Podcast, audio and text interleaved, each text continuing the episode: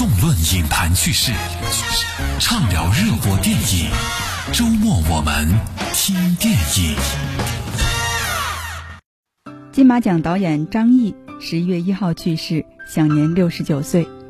张译最负盛名的身份是华语片导演、编剧和制片人。短短六年不到的导演生涯，他却在台湾影史上留下了浓墨重彩的几笔。张译很有才华，十九岁就成为台湾备受瞩目的短篇小说作家。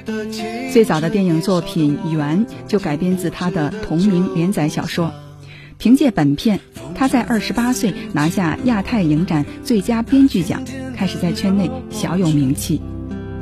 风花雪月的诗句里，我在年年的成长。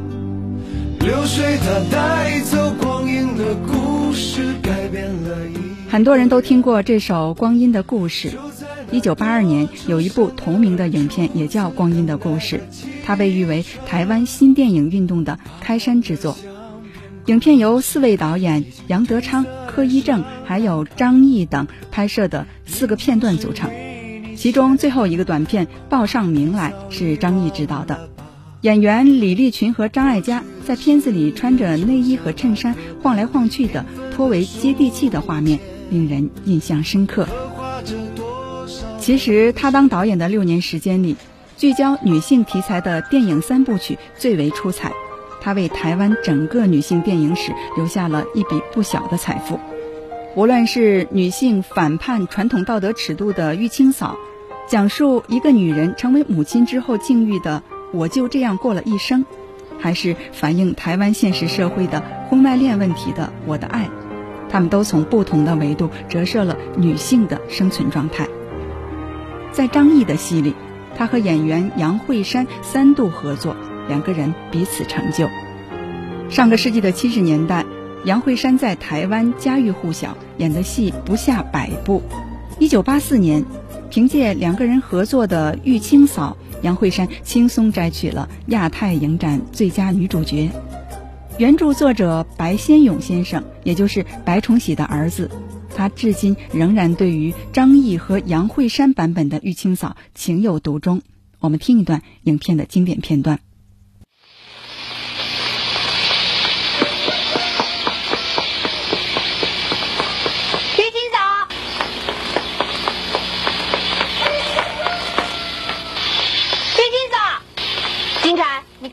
嫂没有，没有啊。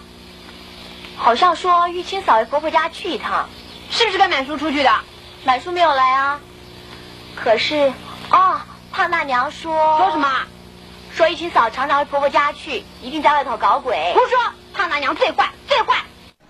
时隔一年，张译凭借影片《我就这样过了一生》拿下金马奖的最佳导演奖。为这部戏增重二十斤的杨慧珊也拿下了金马奖最佳女主角奖。除了叠加在她身上的导演、编剧身份之外，张译还有另外一重角色，就是琉璃艺术家。很多人会好奇哈，为什么两个人在事业的巅峰时期会从电影人变身手艺人呢？这样也跟电影有关。一九八六年，两个人合作《我的爱》这部影片。因为剧中的主人公从事的是艺术品贸易的工作，剧组借来不少的琉璃艺术品，但是他们无意间发现这些精美的器皿都是国外艺术家的杰作，没有一件是中国制造。法国垄断了这项技术，制作的工艺保密不外传。唐朝白居易有一句诗：“彩云易散琉璃脆。”其实早在两千多年前，我们的先辈就掌握了这门无瑕绝美的技艺。一九八七年，张毅和杨慧珊一起阔别影坛，潜心研究琉璃技艺。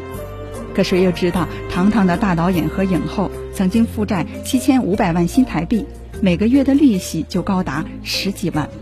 在最难的时候，他们甚至连买包子的钱都没有。转眼三十三载，因为他们的坚持。用水晶脱蜡制作琉璃的古老技艺，失传两千年之后得以重现。杨慧珊说：“莫名其妙地拍了一百多部影片，这一百多个生命的学习，好像是为琉璃的创作在做铺垫。那个思想的穿透，那个纯净，你没有遐念，没有没有疑惑，没有怀疑，那种纯粹性。我想在那一刹那，你突然间捕捉到了，你感觉他是诉说了你想说的那些语言，那个开心跟兴奋是一直到现在，一直到现在。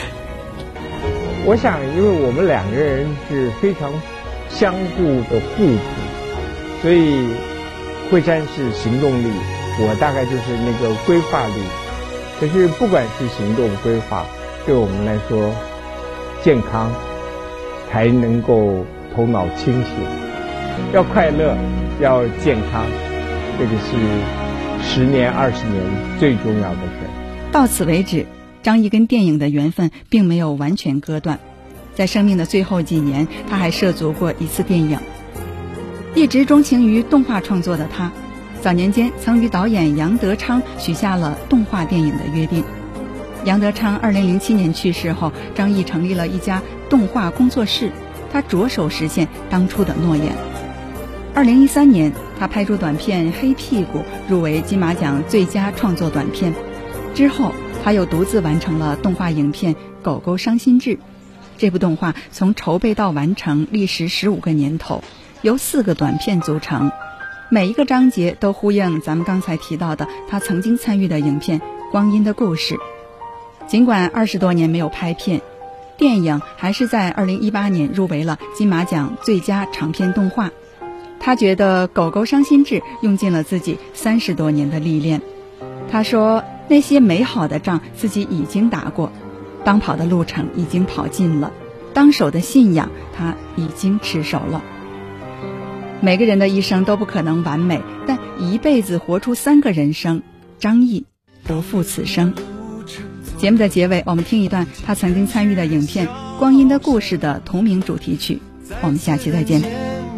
我们又历经了多少的路程？不再是旧日熟悉的我，有着旧日狂热的梦；也不是旧日熟悉的你，有着依然的笑容。流水它带